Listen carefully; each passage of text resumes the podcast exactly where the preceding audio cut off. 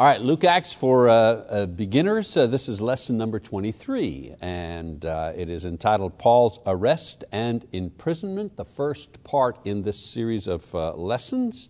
Acts uh, chapter 21, verse 15 to 23, 11. So, in our last lesson, we, we left off where Paul, having completed his third missionary journey, was making his way back to Jerusalem.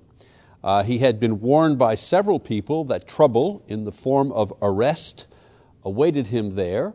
Uh, but despite these cautions, the, apostles, uh, the apostle could not be dissuaded from going back. He wanted to go back to uh, Jerusalem. And so this uh, then brings us to the section in the book of Acts dealing with his arrest and imprisonment uh, in Jerusalem, and we'll pick that up in Acts chapter 21. Let's go there, uh, beginning in verse 15. Luke writes, After these days we got ready and started on our way up to Jerusalem. Some of the disciples from Caesarea also came with us, taking us to Mnason of Cyprus, a disciple of long standing with whom we were to lodge. After we arrived in Jerusalem, the brethren received us gladly and the following day, Paul went in with us to James, and all the elders were present. After he had greeted them, he began to relate one by one the things which God had done among the Gentiles through his ministry. And when they heard it, they began glorifying God. So, note once again uh, the little details that Luke includes um, about the short trip from Caesarea where he was, where he says that they stayed with uh, Philip, one of the original uh, seven deacons, and his four daughters. And then he names the people and the place where they stayed overnight, just a small little detail, you know, Mnason of Cyprus. Again, these were not important doctrines of, or theological insights but just a, a, simple set of factual details that give Luke's account a proper historical and social and cultural credibility for his reader then and for us today. We gain insight into the small details of Paul's life. Uh, spectacular things happened. We know that, we've read that. Things like miracles and speaking in tongues, healings, but these are surrounded by everyday type details, how they traveled, where they stayed, so that Luke's writing sounds and feels like what it was meant to be an orderly narrative describing the dynamic ministry of both Peter and Paul in establishing the early church. Um, another point of interest here is the pattern established for the work and the cooperation between the missionary and the churches that had sent him and the churches that he planted during his um, missionary journeys. So we see that the, it is the church that sends out. Note that in Acts chapter 13, it was the church that sent Paul and Barnabas out into the mission field. And we read about that when we were covering Acts chapter 13, verses 1, 2, and 3. Even though Paul had received this calling directly from God, he did not act on it until the church blessed and sent him on his way. Then uh, there is uh, the, uh, the, work of the missionary. Uh, whether it be as one person or a team of missionaries, the goal of those sent uh, is not to do benevolence work or teach languages or provide medical care. The role of missionaries is to plant churches. Now, these other activities, these other benevolent type activities, I mean, they're marvelous, they're wonderful, they're serving the people, and they can be part of a larger strategy, but they're not the goal in themselves. If you've gone out in the mission field and the only thing that you've established is a, a medical clinic, great for the people, you're taking care of their bodies, but you haven't provided anything for their souls. I mean, the work of the missionary ultimately is to plant a, plant a church, preach the gospel. And then there are, uh, there's the church that sends. The church that sends also oversees. Note that Paul would return and report on his work to the church at Antioch that sent him, and this time the church uh, in Jerusalem. He even visits the church in Jerusalem to give them a report because the leaders there had given their blessing to his work among the Gentiles. So he wanted to go back to let them know, you know the result of the work that he had done. The churches that Paul planted were equipped with their own leaders as they grew in maturity. We read about that in Titus chapter 1, verse 5. But Paul himself continued to report on his work to the churches that had originally sent and blessed his mission. So this is the pattern we follow with the missionary, uh, both financially and, and socially, if you wish. Uh, what I mean is, this is what we do today. This is what they did then, and this is what we do today. We have a, a, a missionary that we support in Africa, in Kenya, Jeffrey Karima.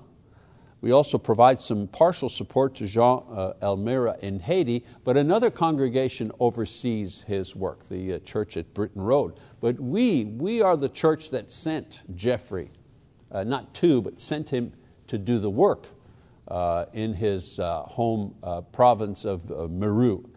And uh, we support him financially in this work.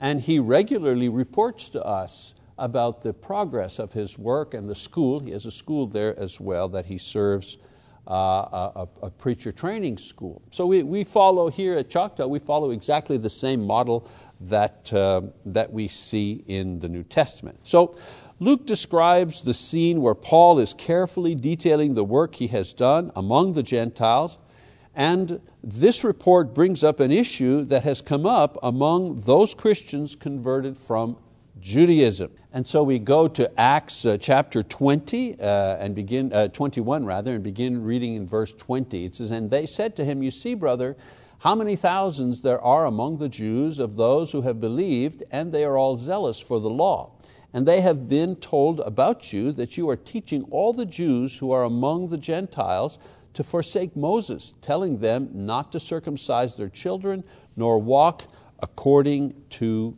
the customs. And so a problem arises. Many of the early Jewish converts to Christianity continued to keep their Jewish customs and religious practices. Uh, they maintained uh, dietary restrictions uh, as was their custom uh, uh, as uh, following the Jewish faith. Uh, they practiced circumcision. They went to the temple. Uh, they celebrated the feasts. So these practices were permitted and tolerated in the early church since the Jewish religion and culture were so intertwined. The only restriction by order of the apostles that we read about in Acts chapter 15 was that these things could not be imposed on other Jewish or Gentile believers as conditions for salvation, as the Judaizers had attempted to do. After the destruction of the temple in 70 AD, Christianity began to be viewed as a distinct religion apart from Judaism, and this kind of dual practice you know, uh, that Jewish Christians had begun um, uh, began to uh, disappear at that time. However, as this passage indicates, this practice was quite alive during the time of Paul's ministry. These Jewish uh, people who had been converted to Christianity, who continued following in the, uh, in the tradition of, of, of the Jewish religion. So the problem seemed to be that there were some people who were spreading malicious accusations among these dual practicing Jewish Christians that Paul was teaching the churches that Jewish Christians had to abandon these traditions and customs and practices. What's interesting is that he was being accused of teaching what the Judaizers had taught but in reverse. Let me explain. The Judaizers, what they taught was you must keep the Jewish customs, especially circumcision, in order to become a Christian. The accusation against Paul was that he was teaching you must abandon Jewish customs, including circumcision, in order to become a Christian. The truth, of course, was that to become a Christian, you needed to believe that Jesus was the Son of God and express that faith in repentance and baptism, Acts chapter 2, verse 38. Now, whether you kept Jewish customs after that time, that was irrelevant because in becoming a Christian, you became acceptable to God because of your faith in Jesus Christ, not what religious customs you maintained or abandoned. And Paul goes into this uh, uh, situation, explains this in detail, but in the, books of, in the book of Romans, uh, chapter 14.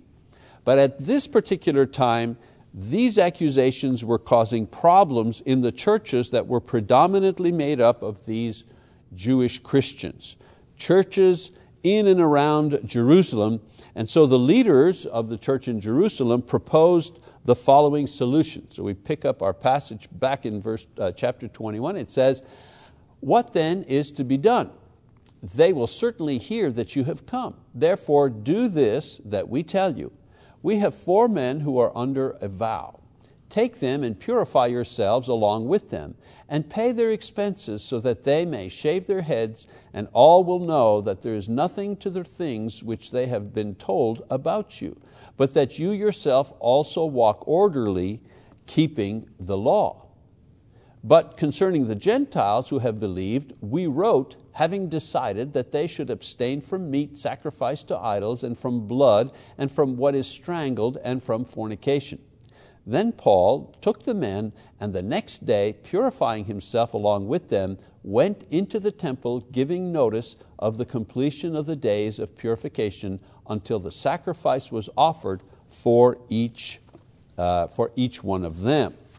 So their suggestion to solve this problem uh, is for Paul to join four Jewish Christians from, Jerusalem, from the Jerusalem church who had, according to Jewish law, a custom, uh, Jewish law and custom, these men had taken vows which were about to be completed.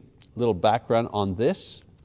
These vows were taken uh, many times as a way of thanking God for answered prayers, or thanking God for uh, uh, blessings uh, they had received, or perhaps uh, um, uh, taking a vow and asking God for a certain blessing.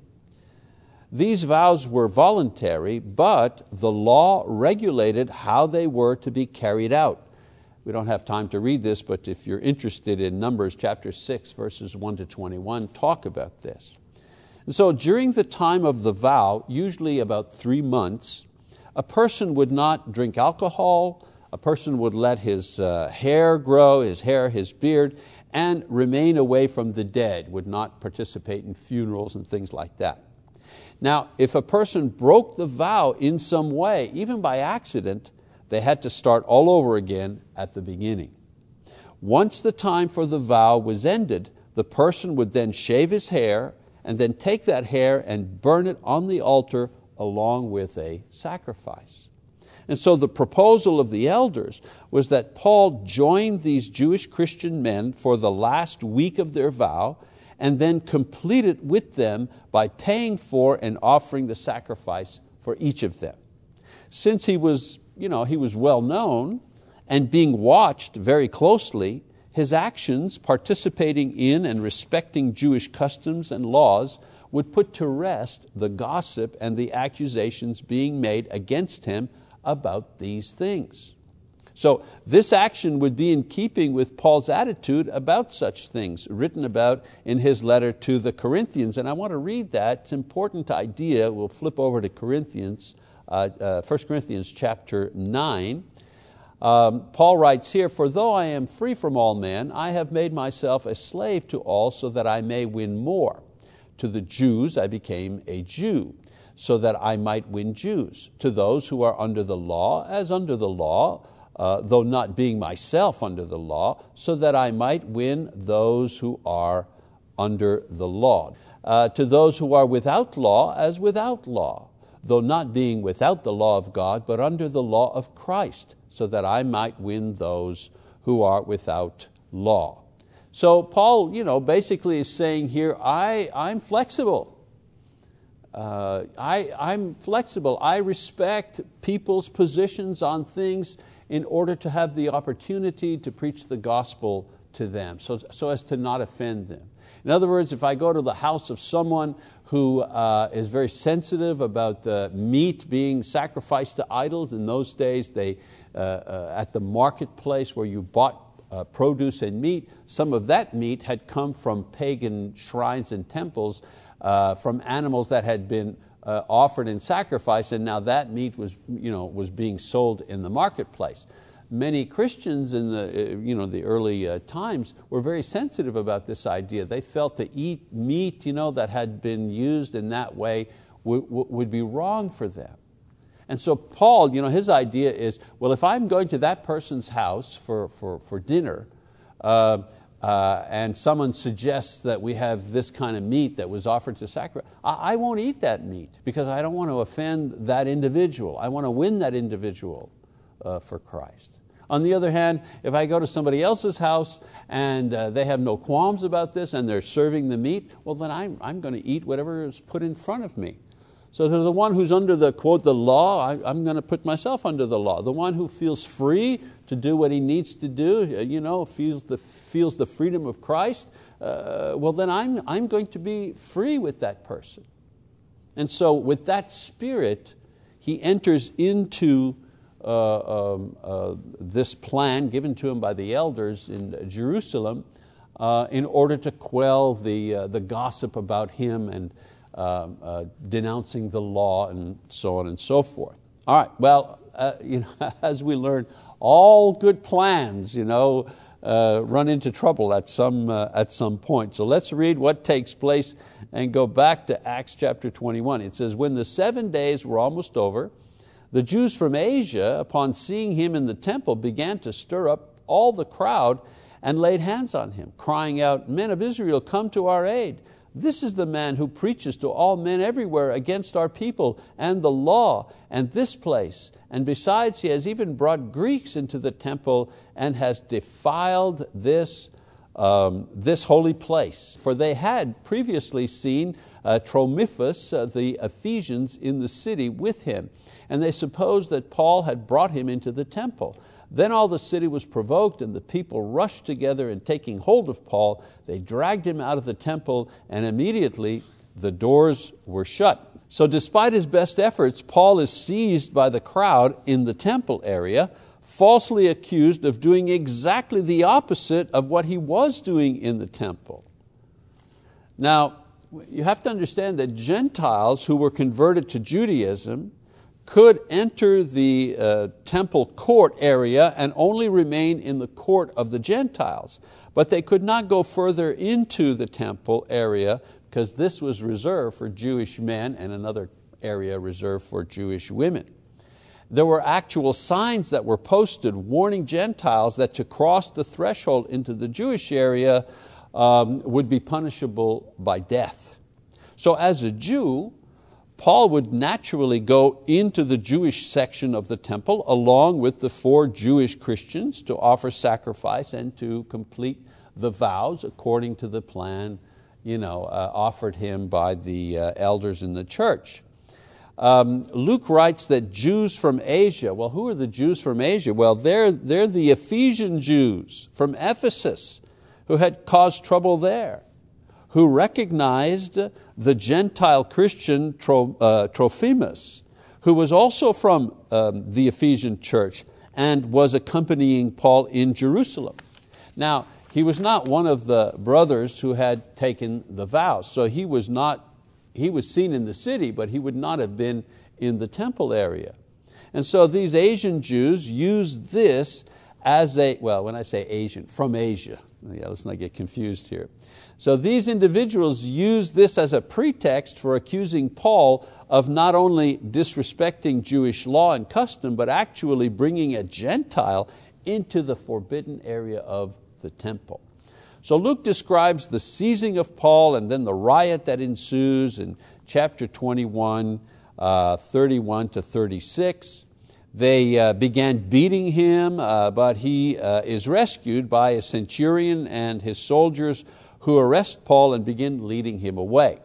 Now, Paul, not wanting to miss an opportunity to speak or to preach to his fellow Jews, asks his Roman guards permission to address the crowd. let's pick it up there in verse 37. It says, As Paul was about to be brought into the barracks, he said to the commander, May I say something to you? And he said, Do you know Greek? Then you are not the Egyptian who some time ago stirred up a revolt and led the 4,000 men of the assassins out into the wilderness? But Paul said, I am a Jew of Tarsus in Cilicia, a citizen of no insignificant city, and I beg you, allow me to speak to the people. When he had given him permission, Paul, standing on the stairs, motioned to the people with his hand. And when there was a great hush, he spoke to them in the Hebrew dialect, saying the following So when the centurion realizes that Paul is not some Jewish troublemaker, but a Roman citizen, and the significance of that is you, you could not arrest or punish a Roman citizen without due process of Roman law, he permits Paul to address the audience. Now, Paul's speech here is a recounting of his past life as a well educated Pharisee, bent on destroying the Christian faith and those who pursue it. He reminds his crowd that this is who he is. He goes on to describe his meeting with the Lord on the road to Damascus, his conversion and baptism, and then the vision he had in the temple where God renewed the original mission for which he was called, and that is to bring the gospel to the Gentiles. As a Jew, Paul naturally returned to Jerusalem after his conversion in order to preach to his fellow Jews, thinking that his past life and conversion would be a strong witness in converting these people. But God tells him in the vision that the Jews will not accept him, so he must bring the gospel to the Gentiles who will. Well, it's at the mention of the Gentiles that the riot breaks out once again. And we read in verse uh, 22, it says, They listened to him up to this statement, and then they raised their voices and said, Away with such a fellow from the earth, for he should not be allowed to live. And as they were crying out and throwing off their cloaks and tossing dust into the air, the commander ordered him to be brought into the barracks stating that he should be examined by scourging so that he might find out the reason why they were shouting against him that way. But when they stretched him out with thongs, Paul said to the centurion who was standing by, Is it lawful for you to scourge a man who is a Roman and uncondemned? When the centurion heard this, he went to the commander and told him, saying, What are you about to do? For this man is a Roman. The commander came and said to him, Tell me, are you a Roman? And he said, Yes. The commander answered, I acquired this citizenship with a large sum of money. And Paul said, But I was actually born a citizen. Therefore, those who were all about to examine him immediately let go of him. And the commander also was afraid when he found out that he was a Roman, and because he had put him in chains. But on the next day, wishing to know for certain why he had been accused by the Jews, he released him and ordered the chief priests and all the council to assemble and brought Paul down and set, uh, set him uh, before them.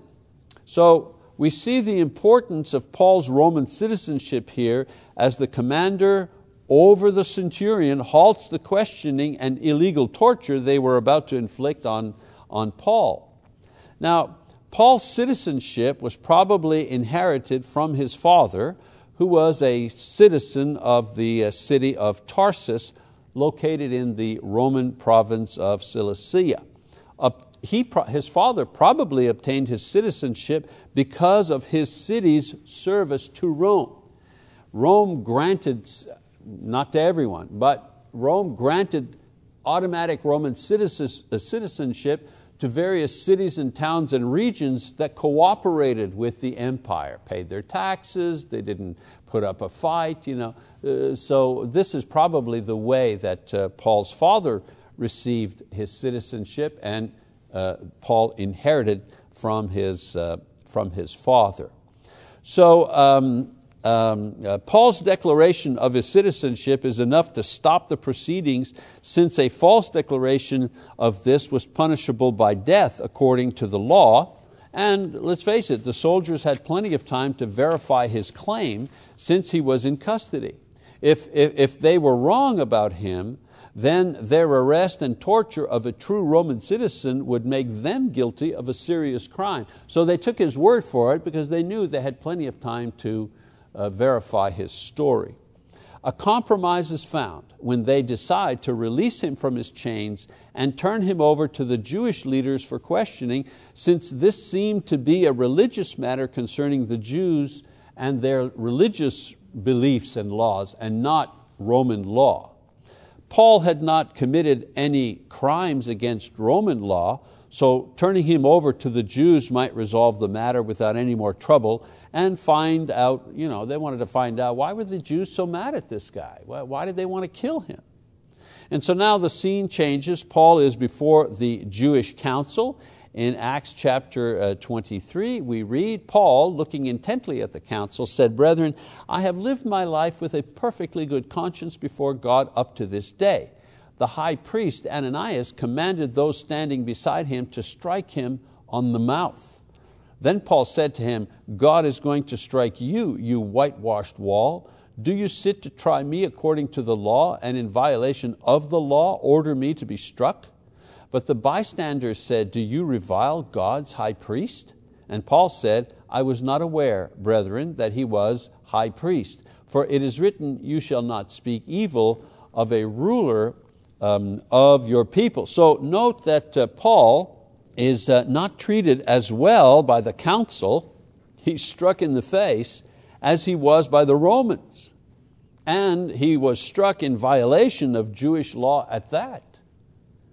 Now his response is to point out the hypocrisy of the uh, one uh, meant to uphold the law, who actually uses his position to violate the law with impunity. Doesn't that sound familiar? Nothing new. People in power often you know, abuse their power. Paul's charge is that God will judge this action. Now, when it's pointed out that the order was given by the high priest, Paul apologizes for speaking out against the office, not against the man, but against the office. He respects the office because it is a divinely appointed office. And also because the law said that if an offense is committed by one in office, you had to bear it out, uh, you had to bear it out of respect for the office and trust God to do justice in a proper way and at a proper time. Exodus chapter 22, verse 28. Luke only records the beginning of this inquiry. You know, this was not an official trial. It was only an inquiry called and organized by the Roman commander to find a possible charge that could be made against Paul that would be legal in a Roman court. So, so Luke only reports the beginning of this uh, you know, inquiry, you know, the slap and the response, and the end. He, he provides no details about the questions and the answers and the comments, you know, the back and forth discourse, no uh, further information. So let's keep reading verse six. It says, but perceiving that one group were Sadducees and the other, this is what happens at the end of the inquiry, how the inquiry ended. It says, so but perceiving that one group were Sadducees and the other Pharisees, Paul began crying out in the council, Brethren, I am a Pharisee, a son of a Pharisee. I am on trial for the hope and resurrection of the dead. As he said this, there occurred a dissension between the Pharisees and the Sadducees, and the assembly was divided. For the Sadducees say that there is no resurrection, nor an angel, nor a spirit, but the Pharisees acknowledge them all. And there occurred a great uproar, and some of the scribes of the uh, Pharisaic party stood up and began to argue heatedly, saying, We find nothing wrong with this man. Suppose a spirit or an angel has uh, spoken to him. And as a great dissension was developing, the commander was afraid that Paul would be torn to pieces by them and ordered the troops to go down and take him away from them by force and bring him into the barracks. So Luke reveals how this meeting ended. So he, he describes how it starts, you know, the, the, between Paul and the high priest, and he describes how it ends. Now, I've pointed out in previous lessons the major theological differences between the Sadducees, the, the priests, the party of priests, who only accepted um, the Pentateuch. In other words, they only accepted the first five books of the Bible as authoritative. Okay? Uh, and thus rejected the prophets and the spirit beings, the miracles, uh, life after death, all these things they, they rejected. While the Pharisees accepted and believed all of these things. Luke describes how Paul, as a former Pharisee himself, cleverly exploits these differences in order to disrupt the meeting and disarm his Jewish enemy. Remember, he's there uh, and these people are trying to find a way to charge him with something uh, that uh, will result in his death. So Paul is using all of his you know, uh, considerable intellectual uh, strength to, to figure a way out. Or, uh, or could we say that the Lord provides for him? Uh, it'd be easy to accept that the Lord provides for him this idea, these words, this strategy. Anyways, the clash between the two groups that ensues threatens to once again harm Paul. So the soldiers once again rescue him and detain him for his own safety, thus giving them time to consider their next move. So we read in verse 11, uh, but on the night immediately following, the Lord stood at his side and said, Take courage, for as you have solemnly witnessed to my cause at Jerusalem, so you must witness at Rome also. So Luke provides information here that could have only come from Paul concerning a vision or revealing that Paul receives directly from the Lord concerning his present and future ministry of the Gospels uh, uh, you know, amid these uh, circumstances. Okay, so we'll stop right here. A couple of lessons uh, that we can draw from the material we've covered uh, today. Uh, lesson number one be patient with the process. Be patient with the process. Even though the Bible explains the gospel in few words, you know, uh, uh, Jesus was God made man. He died to pay the moral debt for your sins. Uh, he was resurrected to prove that He is God. Uh, you are forgiven and have eternal life if you believe in Jesus. You are forgiven and have eternal life if you believe in Jesus, and you express your faith through repentance and baptism. Now, for most people, understanding, internalizing, and responding correctly to these things can be a long process that takes many years. I mean, I mentioned you know, some key ideas in the gospel. And it only took me, well, it took me less than a minute to, to just say these ideas, but it takes more than a minute to absorb these ideas, to believe them to be true, and then to act on these things. So even if the Bible describes the mature Christian person in just a few strokes, who is the mature Christian person? Well, a person full of the Spirit, um, if it's a man, he loves his wife as Christ loves the church. If it's a woman, she's the one who fears the Lord. Uh, what does the Bible say? An excellent wife whose worth is far above jewels. Those who are faithful and love the Lord. You know, different ways of describing people who are mature in Christ. Very easy, uh, quick uh, to, to say, to describe these type of qualities of character. But the process in order to you know, enter into these quality, uh, qualities of character can take a long, long time. It, it, takes a long time for a man to be a mature spiritual leader in his home and then cultivate uh, mature spiritual uh, uh, leadership abilities in the church the ideas are easy to understand, but the actual doing of them, mm, not so much. All right? So, Paul's willingness to take vows and submit himself to the maturity level of those who were weaker than himself demonstrated his willingness to be patient with the process of growing Christians maturing Christians, if, if, your, if your task in life, if your ministry in life is to serve the church in some way, uh, to help brothers and sisters grow in their faith, grow spiritually, you have to be patient with the process. It, it takes a, a long time. Our natural and fleshly reaction to other people's immaturity is to you know, be angry at them or gossip or ridicule them or avoid them altogether being patient with others as they go through the process of growing up. Listen, growing up as teenagers or growing up in Christ, our patience with that will guarantee that the Lord will continue to be patient with us as we move through the same process, but perhaps at some other point in the continuum of maturity. So let's be patient with the process. We want God to be patient with us in the process, we need to be patient with one another as well. And then another lesson God's ways are not our ways. I don't think that's anything new.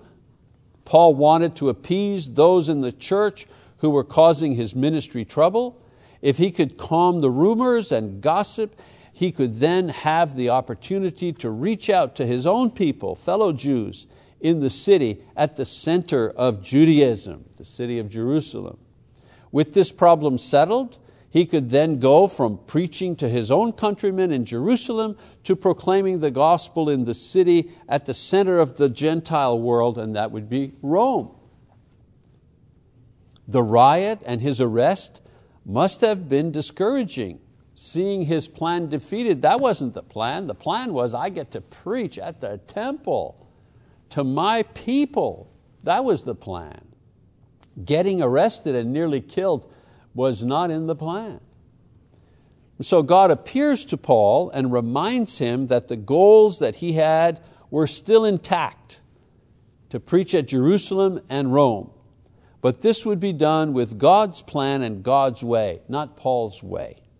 For example, he got to preach to a very large crowd in the temple, but he did so because of a riot and his subsequent arrest and he will also preach at Rome, but not as a free man, as a prisoner, which the following uh, years would confirm. You know, sometimes God uses trouble and pain in order to advance His will, not only for our life, but also for the life of other people. Don't be angry and discouraged when bad things happen. It's better to be still and to be faithful and to be listening so you can discern what God is accomplishing through your suffering or through your inconvenience or through your waiting. Sometimes we have to wait for things and we think that waiting is a waste of time, but no. If we are waiting patiently, depending on the Lord, if we are waiting patiently, offering our prayers and confidence in the Lord, that type of waiting is not wasted it builds tremendous spiritual character and patience into our souls. So um, don't be angry, as I say, and don't be discouraged when bad things happen. Uh, better still, be faithful, be listening so you can discern what God is accomplishing through your suffering and inconvenience. I think I mentioned that before, but it's worth repeating. Sometimes simply maintaining your faith in the storm of life is itself the objective that God has in mind. You know, you wonder, wow, well, God, why did I go through all of this and what's the result of this? And the answer is, the answer could be, well, I just wanted to see how you would react to a storm or a trial. Yeah, there's no other end game. The only end game is I was testing you. I wanted to see. Would you be faithful through all of this? Would you abandon me? Would you curse me? Would you stop believing me? If, if, if, I, if, I, if I put you into a storm of life, if I put you into a trial? Sometimes that's the only thing that that means. Will we be faithful? So we need to remember that God's ways of achieving spiritual things inside and outside of us is not always ever our own, our own way of achieving spiritual things. We have good plans you know, to achieve spiritual things, but we have to remember that, that the way God achieves spiritual things in us, not always our plan. Okay? And we have to be patient with that. All right, so our uh, assignment for next week, Acts 23.12 to Acts 25.12, we really are closing in to the end. Appreciate you reading up ahead of time so that we can kind of uh, uh, go through the material uh, more quickly. Thank you very much. We'll see you next week. God bless you.